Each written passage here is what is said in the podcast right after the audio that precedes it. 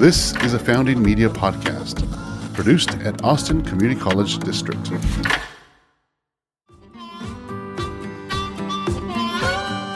Welcome to Science in the Mall, y'all. I'm your host, Dan Dillard. Today on the show, we are sitting down with Alice McConnell of Speragen. While she did not start out her work in biosciences, she found a very important reason to get involved. Speragen is a company committed to improving the lives of those with rare, genetic neurological diseases, diseases that mostly impact children and diseases that are so rare they can be overlooked. Let's hear from Alice and how she started down this line of work. So here's one example of science happening in the mall, y'all.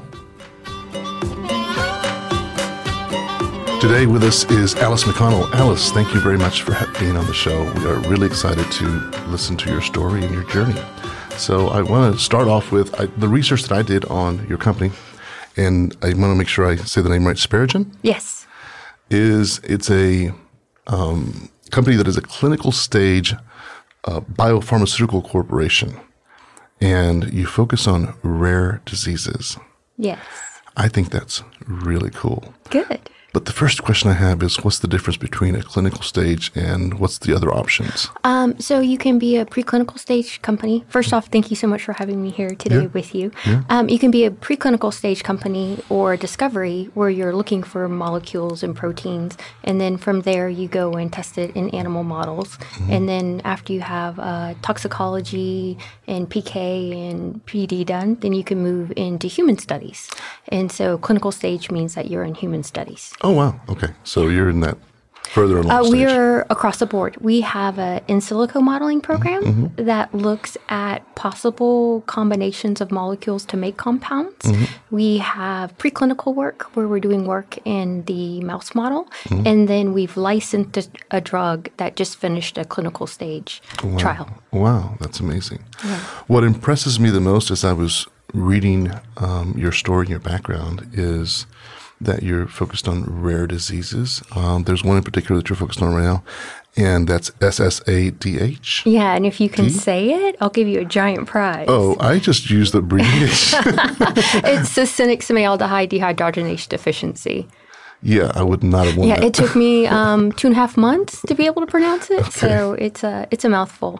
It's an inborn error of metabolism. So when babies are first born, um, they stick their heel and take a few drops of blood, and it dries on a card, and then um, it goes down to the lab here in Austin, and they test them for a host of metabolic disorders.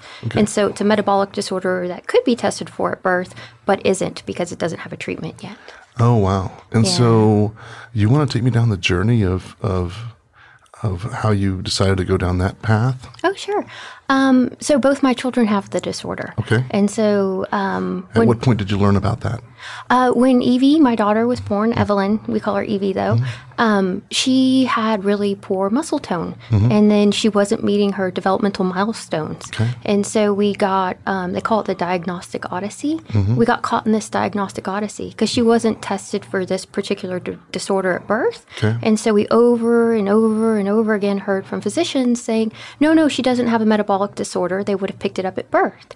But at the time she was born, uh, Texas was only testing for eight disorders, and there's hundreds upon hundreds of metabolic disorders. And so we got tested for all of these different things. She went through two years of like um, intensive um, screening and testing for all of these things she didn't have. And then um, I was actually pregnant with my son Jack. Um, they were only less than two years apart. So um, right after Jack was born, they did newborn screening. And so I go back to my pediatrician and I said, hey, they took my kiddo's blood right when he was first born. What are they testing for? And she's like, oh, they're testing for metabolic disorders. And so I go, well, let's test Evie again for all these different ones because I've been reading about how many there are. And uh, she came back positive.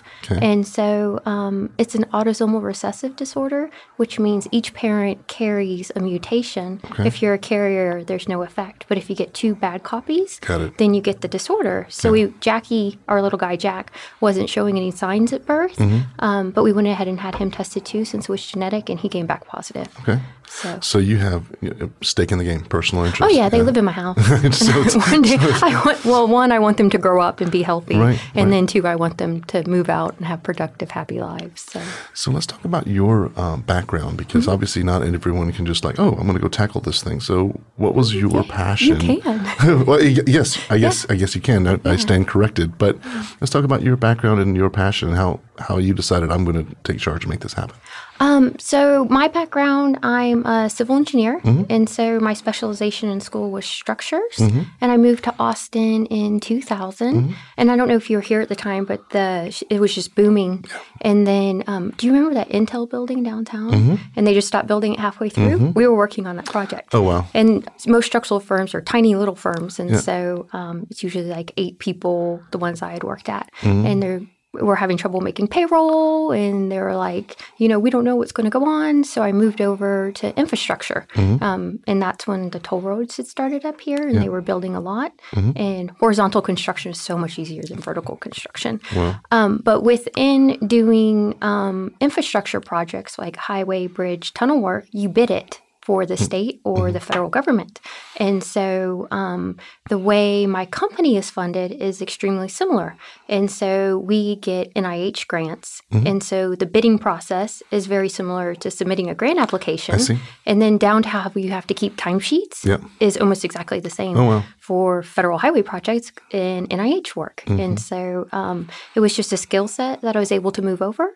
And then um, the last time I think I took biology was in my freshman year of college. Yeah. And it was like biology for people that will never need biology ever again. It was just a Right. requirement. So I actually have note cards in my car of terms that I hear when I'm on conference calls and I write them down and I put the definition on the back and then I just flip through them and um yeah, and so that's how I learned the language. Yeah, what's fascinating to me is you were in a completely different industry, engineer nonetheless, though. So, so engineer, problem solving. Mm-hmm. Yeah, it's an uh, it just teaches you how to uh, take a large problem and break it down into uh, steps. Right. And so, um, yeah, And so you went from that into a completely different, you know, science, right? Yeah. And and um, was there intimidation there? Was there like what was the what was the reason? It was just you couldn't find solutions. Um, oh, So they were doing research, and so the disease, uh, the disorder was discovered in the early 80s. And then um, we have excellent researchers um, at the universities, and they had been doing research for a really long time. Um, but nobody was looking beyond that, and how are we going to commercialize a treatment for this disorder? And so um, that's where I stepped in because it was um, being a small disorder, we often have companies come to us and say, I call it molecule shopping. They're like, we have a molecule, we think it might work with your disorder. And um, they would get our patient group really excited. Uh, we have an online patient group, a private one, and you could see everybody's hope just swell up as they're like, we're going to have you in a phase one trial in 18 months and this and that. And then they would ask for money from our patient association to say, you know, if you give us funding, we'll do animal work in the mo- with our molecule, and um, and then something would go wrong because most drugs don't work, see. and then um, they would ghost us. And then you would just see all the hope like crush in from all the families. And um, I didn't like seeing that. And so I went out and I was like, well, I'm going to start controlling our IP, intellectual property, because that's where um, you get a seat at the table. And so, um, by going out and collecting all the intellectual property around the disorder, then it gives us a true voice. The patient's a true voice. Okay. Yeah. And then you just made the leap. Collect the IP. Yeah. Start. So go go and license in the intellectual property, and then um, we got funded through um, the NIH has a really good program. Um, it's a, uh STTR, which is part of their um, small business innovation research grants. But with this one, you get to pair with universities, and so we have the science at the university, and then um, it lets us fund our small business and keep the research going. I think it's fascinating how you took something that you saw really a need for that wasn't being solved. And you're like, let me go do something about Mm-hmm. this versus let me just wait. And, and this is some people, you know, just Yeah. there's no solution. They just kind of sit. There are. There's wait. people that there's people that Yeah, there's people that throw their hands up and say this is what it is, but um, there's also people um, like not even in our patient group or any relation to me or anything. Um, this disorder brings people out of the woodwork. And so there's no way I could have done this and our patient group could have done this without like so many people giving us their time and um, teaching me along the way. Like it's been like going to graduate school, Right. just not in graduate school. And so I've had so many mentors and so many people that have given me their time and uh, advice so freely. So Just, just a learning journey. yeah, The thing that, as I was reading more on the story, um, intrigued me was that there's a lot of people that have this disease they don't know. It's Yes. diagnosed. Can you talk a little bit about it's that? highly underdiagnosed Mm-hmm. or misdiagnosed, and so um, the the phenotype is um, how the disease presents is extremely broad. Mm-hmm. It. So we have it from children in wheelchairs that have multiple seizures a day, Mm-hmm. up to children that may have a speech impairment and a mild learning disability. Okay. Um, and so it's very very broad, Mm-hmm. and so um, a lot of almost all of our kids have behavioral issues, Mm-hmm. uh, ADHD and OCD, and um, they have some autistic features. Mm-hmm. So a lot of children get um, diagnosed with autism, Mm-hmm. and the parents think that is the diagnosis, and they don't go look for the underlying genetic cause um, because it's like presenting with a headache. And so hundreds and hundreds of things could cause your headache. Right. And so different things can cause their symptoms, Mm-hmm. but you usually just get a developmental delay or autism diagnosis, and parents don't know to go beyond that. So um, we've done a lot of work getting on all of the next generation sequence panel tests Mm-hmm. um, for intellectual disability, seizures, ataxia, which is a, when people have a hard time moving their bodies, Mm-hmm. and um, just general developmental delays. And so we're seeing our diagnostic rate go up. Wow. Well, that's- oh, congratulations on all this. I was as I was re- back, reading your backstory, I was like, Yeah. just wow. I was I was And, really um, impressed with with all the work that you're doing. The key for us is to get on newborn screening. And so the way newborn screening works Mm-hmm. is you need to have a treatment, a viable therapy before you can be on the test panel. But to get a therapy, you need a cohort, a large group of patients diagnosed so Mm-hmm. you can get them through a clinical trial to get a therapy. So if you don't have enough patients diagnosed, you can't get a drug because you can't fill a clinical trial. Without filling a clinical trial, you can't get on newborn screening. it's like the chicken or the egg. It is. So- it's so- a catch sounds like- 22. Yeah. And so we went back um, with the help of Baylor and looked through a lot of genetic databases to see the carrier rates. Mm-hmm. And from then, we were able to project out we should have between one and 2,000 patients in the US with the disorder. And we now have less than 70 diagnosed. So there's a lot of people out there that have the disorder um, and don't know it. Wow. Yeah.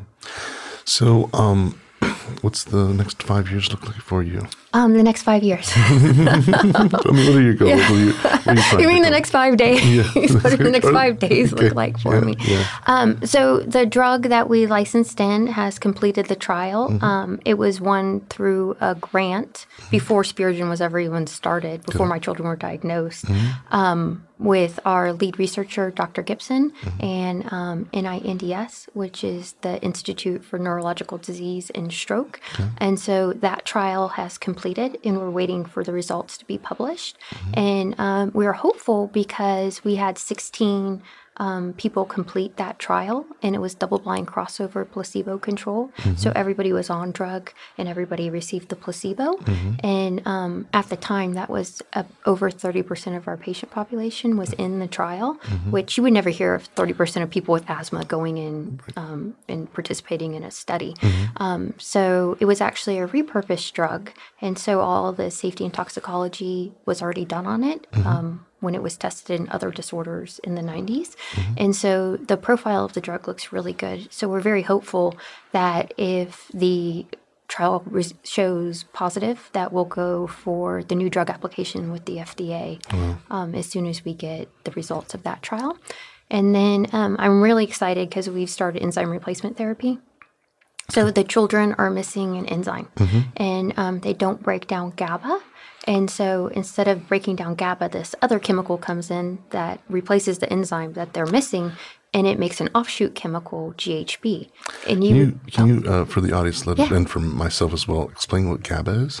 um, GABA is a neurotransmitter in your body, and it's the major regulator of muscle tone. Okay. And so um, it uh, our children are really lax. They're like noodles, and then they have a really high level of GABA in their system, and then they're depleted in glutamate, which is one step up from there. But the real problem with this disorder is we believe as GABA gets broken down, they're missing the enzyme that properly breaks it down. Okay. So another molecule comes in and breaks it down into a chemical called GHB. Okay. And everybody would know of GHB as the date rape drug of the 90s. Okay. And it's what people spike drinks with. Um, They call it Liquid X too. It's a party drug. So all of us make a tiny bit of it, but our kiddos make like a thousand times what a typical person would have in their body. So imagine if you're like trying to get through your day and and you're you just- are jacked up on a club drug all the time. And you're a little kid. And your teacher's trying to make you sit. Mm-hmm. and um, like you're trapped in a fog. And so it's uh, our kiddos do a lot of hard work. And people don't always see it because they're locked in. But just for them to sit requires a great amount of effort. Yeah. And So- and so this drug, now going back to what this drug does, Yes. is it lowers the GHB? Um, no. So this drug that's currently in trial is a GABA B antagonist, and so I like to think of your receptor as like um, a hole, and so different things combine to it. And so both GABA and GHB like to bind to the GABA B receptor, which causes like a cascade of overreaction in the body, and this drug sits on top of it. okay, so it blocks it. Yeah, it has a higher binding affinity than either uh, GABA or GHB does, but it doesn't activate um, when it makes contact. So it's just like a little cover that sits over the top of it, and then your body processes the other metabolites um, without you having to react to them. So, what is your hope for this drug? Is it is this is this because it does that? Is this Mm-hmm. going to enable for growth and less less the GHB, or Um, we what does that do? We hope that it keeps them healthy and reduces the seizure activity. Um, we saw in the mouse model that it normalizes the EEGs. Um, most of our kiddos die from sudden unexpected death and epilepsy, and so um, parents will walk in in the morning and their child won't be awake in their bed. Wow. And so, um, So and this that, would be big. This would be big if it does that. yeah, if it just does that, that would be huge to um, have, you know, have your kids make it through puberty is a rough time for our kids. And I know it's a rough time for most people, Yeah. but like when you walk in in the morning and your pubescent yells at you saying, leave me alone, let me sleep, Yeah. is, but we're in a different ball field where we're like, we hope you wake up. Right. And so, um, yeah, if it, it's just this drug, um, we hope it shows improvement in behavior and then normalizes their um, uh, seizure activity. Um, and then it's an entry. So once you have one drug in a disorder, you become more attractive. To larger companies. And so, um, and then that'll bring in more funding for us to work on the enzyme replacement therapy. And then once we have that drug, it'll open the possibility for us to be on newborn screening. And so we'll start getting our true prevalence known. And so we just we just need to make a crack in something to get in, and Yeah. then the world opens up to us. Yeah, no, that's amazing. I, Yeah. I, congratulate you for all the hard work. I know it's just listening to you. I'm just my mind is just blown Yeah. by. But it's not just me. Like it was, Right, there's so many people that have been working on this Mm-hmm. for so long, and people not even related to the disorder that have given so much for it. And so I just like to collect things and make spreadsheets. and so like, I'm an engineer. I like Pretty much, like I go to these big conferences and everybody's mingling around. I'm like, can I just sit in the back and make a spreadsheet? And like, can I just solve your problem for you instead of like having to talk about it? I can just tell you the answer. Yeah, So, that's really cool. yeah, that's just what I, what how I look at things. Tell me about your experience building a business, because it's one thing to like go attack a problem, but then second is like, let me go build a business. And what? Oh, The administration side is horrible. Sorry, that's probably not what your people no, that's want fine. No, that's hear. fine. Uh, We want to know the good, bad, and the ugly. Yeah, Because it's, when um, people, um, you know, essentially see other people chasing their dream, they have to know what's all involved. It's not all roses. So it is partly good. Like my kids don't know I work. And so I'm there for pickup every day after school. Mm-hmm. I take them to therapy every day. Um, you know, we play on the weekends. They they don't they don't know that mommy works. And Okay. so um, it does give me a ton of flexibility. You know, like they go to bed at 7:30 and then I can work till midnight Mm-hmm. Right. and then um, we work with Europe and the West Coast and East Coast and so time zones are all over the place and so it gives me a lot of ease with that. Um, doing work through the NIH, you have to keep your company registered with five or six different entities, which is a lot of work. Um, and then um, you're required to keep de- very detailed timesheets, and um, you have a lot of accounting, which is good because you're using government money and you should be accountable Right. for it. And then, um, yeah, payroll, taxes, all of those things take All those things that you didn't sign up for to become a civil engineer. no, actually, you do. They trick you in school, and they think they? you're going to be making like these big, beautiful bridges that span these amazing waterways. Mm. No, you're you're doing accounting and timesheets And and billable hours and all of that. So, so- all of that is still there. But um, this is better than engineering, I believe, because you get to talk to a lot more interesting people. Yeah. And so and make some real change. I mean, not that. no, you do get to make real change, but I always joke I can always go back to being a civil engineer unless gravity changes or we get flying cars because it's pretty much the same. um, and this is really dynamic, and um, you get to choose your own pathway. You get to make a lot of decisions yourself, good and bad, and um, The yeah. buck stops with you. The buck stops with you. Mm-hmm. Yeah, you think of, oh gosh, I'm paying all these people's mortgages Yeah. and all of these things. It's and so- it's it's one of those things that a lot of times people don't understand that a business is an entity and it grows, Yes. Mm-hmm. and as it grows, it pulls more from you. So as you start hiring people, you need you know you Yeah. hire, start hiring salespeople or other just Yeah. Mm-hmm. anybody. They need training, and there's payroll, and there's all kinds of Yeah. you know, days and then you can and- also get scope creep so easily Mm-hmm. too. People come in like, "Oh, I want to pick up this project and I want to do this and I want to do that." And you're like, "No, we are narrowly we are narrowly focused company. Like this is the problem we want to solve." And so um, it's not some people go into business to make money or Mm. other things, you know, we just want to make sure these kiddos live and have good lives. So Well, in my experience, it's those businesses that are dri- driven by passion Mm-hmm. that turn out to have a lot of success because they're the ones that you get up for at three o'clock in the morning Yeah. and do certain things because oh, I've got an answer and I've got to go do that. So, yeah. As you know, this the the show is Science in the Mall, y'all, Oh, and yeah. we uh, are all celebrating the things that are done over at ACC, Mm-hmm. uh, the Biosciences Incubator. Um, how has that helped you, or, or Oh, a ton. yeah, could you explain explain? what- Um, so what before Speragen started, um, ACC was just starting up the bioscience incubator. So we were renting, renting lab space um, through another company here in Austin. And then when ACC opened up their space, it's brand new, beautiful wet lab space, and there's no other in Austin like it. And so um, just the equipment there alone, um, there's no way we could afford all that equipment. And then um, it's nice because the benches are all um, there's six in a room, and so you can the benches is where everybody works, where our scientists work, and so there's a lot of collaboration, and um, they're really like their focus is not on the exact science you do, but helping you be a better company at what you do. And so they're always looking to connect you and promote you and give you opportunities that you wouldn't know of if you were outside the incubator. Yeah, it makes it makes a lot of sense. When I first uh, met Nancy over there, I, I was just blown away by. The, I did the tour, and I was Mm-hmm. Yeah. blown away by all the equipment, and I was like, "Wow, this is so cool!" And and what a great thing! Because in Austin, we were, and of course in the U.S., we're used to these co-working spaces all over, you know, the city. Mm-hmm. Yeah. But this is like co-working for science. Yes. they've got all the equipment. Yeah. need. So, and I thought that was. Mm-hmm. really cool from a. Equipment and not having to spend and makes things more efficient. It does. Uh, but also, as you pointed out, the the relationships you build uh, Yeah. with with both them and other scientists. That's what and, it's all about. Yeah, networks. getting the relationship and getting the network. So when something comes along and you have a problem, you know who to go to. Mm-hmm. Um, yeah, Support systems. it really. Sure. So let's say um, you are able to get the drug out, and you work on the the second part, which was the Uh-huh. Enzyme, enzymes yeah. replacement, and that goes well. What's next for you? Um, after this, Mm-hmm. like after like all the children are found with this disorder and they're all healthy, yeah, what am I going to do in my seventies? this is going to take them. no, it's not going to take that long. no, no, It's like this is rare diseases, and I wanted just kind of wondering what other things are on your radar, if if anything. Oh you no, might no. be There's so. plenty of. Um, uh, I love nutrition Mm-hmm. and um, exercise and those things, and I just think so much could be done to benefit people.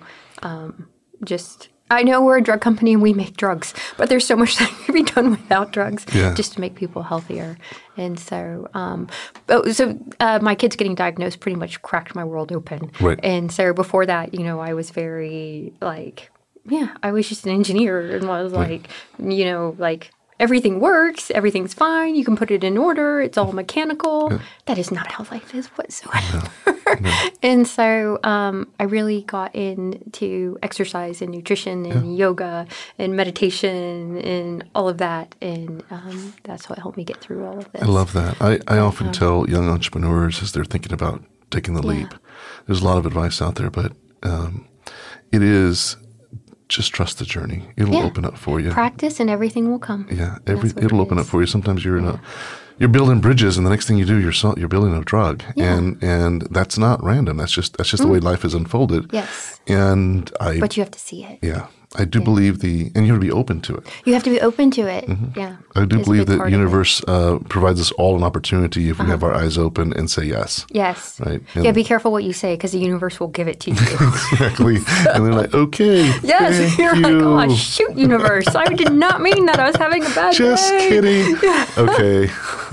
Oh, yes. but no, it's it's it's um I've I've experienced the same thing in my career. I've, Mm-hmm. I had a wealth management background, and I really enjoyed that for a, a good time being. I still help certain clients on that, Yeah. but during that, the opportunity for me was to open up and teach people that you can chase your dreams, and let's go interview people that are actually doing that, Oh, Yeah. Mm-hmm. and and and take the permission for ourselves to do the same thing. And I think that was my calling, and I just said yes and kept going, and I enjoy it so so much. For me, it's what impact can we have on the world Yeah. now? It's not about when you said this earlier. It's not about making money so much. Uh, at one point, I think when we're younger, that's what is there. You. It go to school, you're Yeah. debt, and you know I got to make this much money. Yeah. But then we grow to a certain point, and then it's like, okay, how can I? What's I my legacy? found that um, this company really does attract people. Um, not so much like that we're hired. We have great people that work for us, but people from outside that are higher up and have had their careers that want more purpose and meaning. Mm-hmm. Yes. And so they just come to us and um, help us immensely um, because it's fulfilling to them. Yeah. And so And when you find something that is your purpose, but it's also fulfilling for others and people can get behind, Yeah. it's just a wonderful way to live your life. As hard of work as it is, Yeah. you, you also get up the next day because you know you're making a difference. It's not an easy life, but it's a Mm-hmm. lived life. And so, like, uh, yeah, an easy life isn't a lived life. So, I like that. people, yeah, people just come to us. And so, So, part of our listenership is going to be students that are trying to figure out what they want to do, and some young entrepreneurs, some scientists, some not scientists. Um, what would be your advice based on what you've learned to them? um, my advice is I know nothing and I'm open to learning because going into this, I knew nothing. And so you have to get over the fear of saying, um, like I was perfectly competent in my last career, but to come into this and say, I actually don't know what I'm doing. Could you please teach me what you know? And um, up until a point, you can do that, but you really have to listen to people. And um, people have a lot to give. And so just taking in what they have to give you is uh, a big deal. So, it's a humbling experience, is what I've heard. Uh no, it wasn't humbling at all. It was um it was a great like opening um, to learn new things that you never would have learned Mm-hmm. Right. if you were blocked off Right. and thought you knew what you were doing. Exactly. And so if you go in and say, I have no clue what I'm Yeah, doing, yeah, um, you have all this to learn and, Maybe and, I, you do a mis- better job. So- misphrased that. Maybe I should have said, "You've got to be humble and, and ask yes. for help." Yes, you have to be humble and ask for help. Yeah, Um, and, and know that people will be there and do that. Oh yeah, people will do it. People love like that's one thing that I've learned through all of this. People Mm-hmm. love to share what they know, and then they like to see it grow in other Mm-hmm. people. And so, um, yeah, just be really open to taking advice, good and bad. Like have your own um, inner wheel that steers you in the right direction, because people will give you terrible advice sometimes. Yes. But just have a good gauge and say that is bad. Um, that's not what I want, and then have it when people do open up and share with you Mm-hmm. Yeah, take their advice because uh, it, it's worth so much. They have so much experience behind them that you don't have. And that's how knowledge grows from one generation to the next. Is just passing Yeah. on stories and knowledge and training other people, and, and you know that's how all of history we've learned in advance. Mm-hmm. Oh, yeah. so Sitting around the fire telling stories. Mm-hmm. thank you so much for coming on the show. I learned so much, and I appreciate everything that you're doing. It really is inspiring, and I hope the audience gets as much inspiration as I did. Okay, thank you so much for having me. I mm-hmm. appreciate it. Sure. Thank you again, Alice, for telling us your personal story on the show and for sharing the important work of Speragen. If you'd like to learn more about Speragen, there is a link in the show notes. Science in the Mall, y'all, is created in partnership between Founding Media and Austin Community College Bioscience Incubator. To learn more about the ACC Bioscience Incubator, please visit the link in our show notes.